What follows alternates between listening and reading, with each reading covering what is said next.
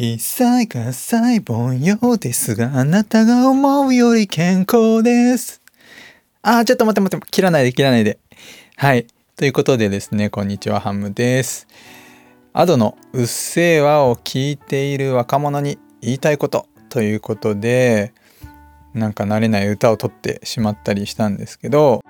いや、このね、スタイフという、まさにこう、凡庸さの塊のようなこのフィールドですよね。ここでね、その、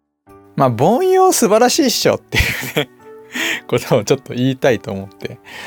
なんか撮ってみましたというところです。はい。あ、明日の21時半にまたクラリネット演奏ライブをやりますので、もしお時間ある方はお耳をお貸しください。ね、先週リクエストもいただいたので、もしかしたらやっちゃうかもしれませんよということでよろしくお願いします。まあ、アドのね、うっせぇは知らない方はね、まあ、いるとは思うんですけれども、もう中学生でね、ずっとこう歌い手をすでにこうやっていて、ボカロの曲とかを結構歌われてた方なんですね、アドさん。で、今は、えっ、と、17歳の、えっ、と、最後の日、誕生日の前の日にうっせぇわを投稿して、で、18歳に、ま、なったということで、もうね、椎名林檎の後継者なんじゃないかみたいな声とかですね。もうこの、何ですかね、こう、がなり声って、がなり声ボイスがね、めちゃくちゃ素敵な。でね、それでいて裏声も綺麗なんですよね。このうっせあ、違う。あの、うっせーのとせーはね、裏声ということで、まあね、こういう、まあ魅力的な歌手の Ado さんが歌われてて、10月にね、リリースをされてたんですけれども、結構ね、バーンってこう、バズったというか、上がってきたのはほんと最近なのかなっていうふうに思って、で、1月にね、YouTube チャートトップ1ということで、で、1月の22日放送の、えっと、ミュージックステーションに、まあ、顔はね、出していないので、電話インタビューで初出演をされたということでも、まあ話題になりましたと。まあいうところで、まあこのね、うっせぇわっていう曲ね、まあちょっと僕が個人的にそのボカロをすごいね、あの好きなんですけれども、このボカロ曲のやっぱ流れをすごいね、こう受け継いでるなっていうことで、初めて聞いた時ね、なんかすごいこう、懐かしい感じを 僕はしてしまいましたと。結構ね、こういう曲がやっぱり、えっと、ボーカロイドを使ってね、多く、まあ特に10年前とかですよね、ちょっとその配信もね、したいなっていうふうに思ってるんですけれども、まあその流れがですね、いろんなこうところに今波及しているのかなというところです。でもね、この曲ってすごい、まあ単純ですよね、このでねこのオクターブのねこのメロディーとあとはまあ4ビートというかね12341234でねこう表拍にねこうう強拍がすごいついてる。ダッダダダッダダダッダッダってね。こうこういうねあのリズムで出来上がっているのでまあある意味ねこの単純さなんだけどもこう微妙にこうピッチが全体的に低めになっていたりだとか、まあ、このね声と、まあ、あとは伴奏ですよねやっぱりね。このダークな伴奏を絡めていて、まあ、それがねこう魅力なんじゃないかなというふうに思います。で今日ねちょっと話をしたいのは、まあ、歌詞のところですよね。昔から結構こういう歌詞ってまああるとは思うんですけれどもやっぱりですねこのなんか没個性の否定だとかあとはまあ空気読みの否定だとか、まあ、あと無価値観ですよね未来に対するこう無価値観みたいな、まあ、そういうところをねこの歌っていてで口が悪いと、まあ、何せ口が悪いというところなんですけど、まあ、ここにね多分若者中心にむちゃくちゃ惹かれてるところが、まあ、あるんじゃないかなというふうに思っていてなんか昔ので言うとねあの尾崎豊の15の夜みたいななんかそんな感じ もうちょっとするところですよね。まあこれってやっぱこう10代特有の何ですかねこうなんか万能感みたいなあの自分がもうなんか何にでもなれちゃいそうな気持ちみたいなのが多分すごいこう出てるんだろうなってこうおじさんからするとねすごい思うんですけれども。まあこんなねこう10代のねやっぱりこういう曲がすごい好かれる10代。まあ今の時代性もすごいあるとはまあ思うんですけれどもねそのまあ若者にこう、まあ、言いたいこと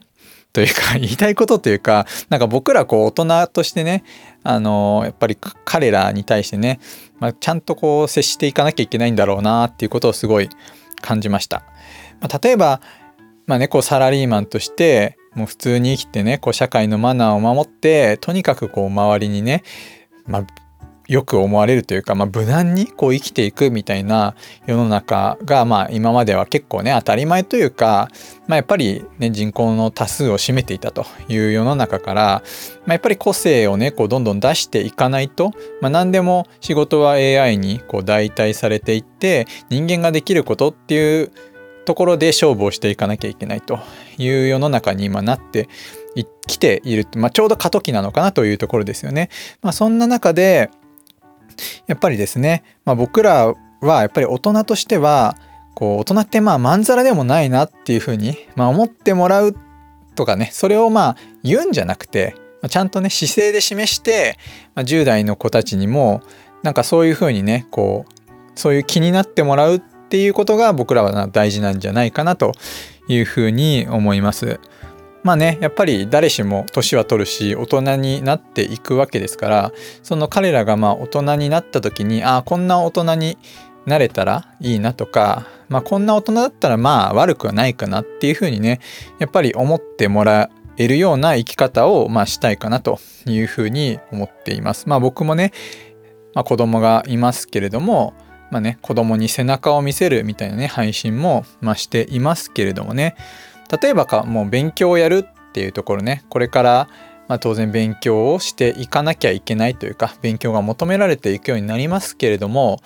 その中でこう勉強って何のためにやるのと。上から言われて先生から言われているからそこにドリルが目の前にあるから やるのかと。いうのじゃないよねと。やっぱり勉強をねやっていくとこれからいろんなことをねやっぱり学んでいく。でそれを学ぶことによって自分がやりたいことっていうのの、まあ、可能性が広がっていくんですよね。で若いうちとか子供のうちっていうのはやっぱり頭が柔らかいからやっぱいろんなことがこう、ま、入っていく頭なのでその中でできる限りねこういろんな範囲のことを、まあ、勉強しておけばその何か巡り巡ってその学んだことっていうのが自分が本当にやりたいことにやっぱり生きる可能性があるというところなのでしっかりこうね勉強しようとかまあそんなねやる意味みたいなところをねこう自分の中で自分の中でちゃんとやっぱり落とし込んで、まあ、聞かれた時にパッて答えられるように、まあ、僕らとしてはしておきたいなというふうに思いました。まあなんかねうっせぇわから勉強の話になっちゃいましたけどまあねやっぱり10代でねすごいこう多感な時期というかいろんなこうね思いがやっぱり交錯する時期なのでまあそういう子たちにねこの歌がやっぱりまあすごい受けてるというのは何かこうまあ思うところをね感じるわけです。まあ、皆さんどうですかね？こう親としてとか大人としてとかっていうところで子供たち10代の子たちに伝えたいことみたいなものがもしあればね、まああんまりこのスタイフで10代の子で聞いてる人多くないかもしれないですけど、まあもしね、よければ、えー、発信してみるのはいかがでしょうかというところでした。はい。今日は Ado のうっせぇわを聞いている若者に言いたいこと。一切合切凡庸ですが、あなたが思うより健康なので、まあいいんじゃないですか、こんな人生もということでした。はい。今日も聞いていただきましてありがとうございました。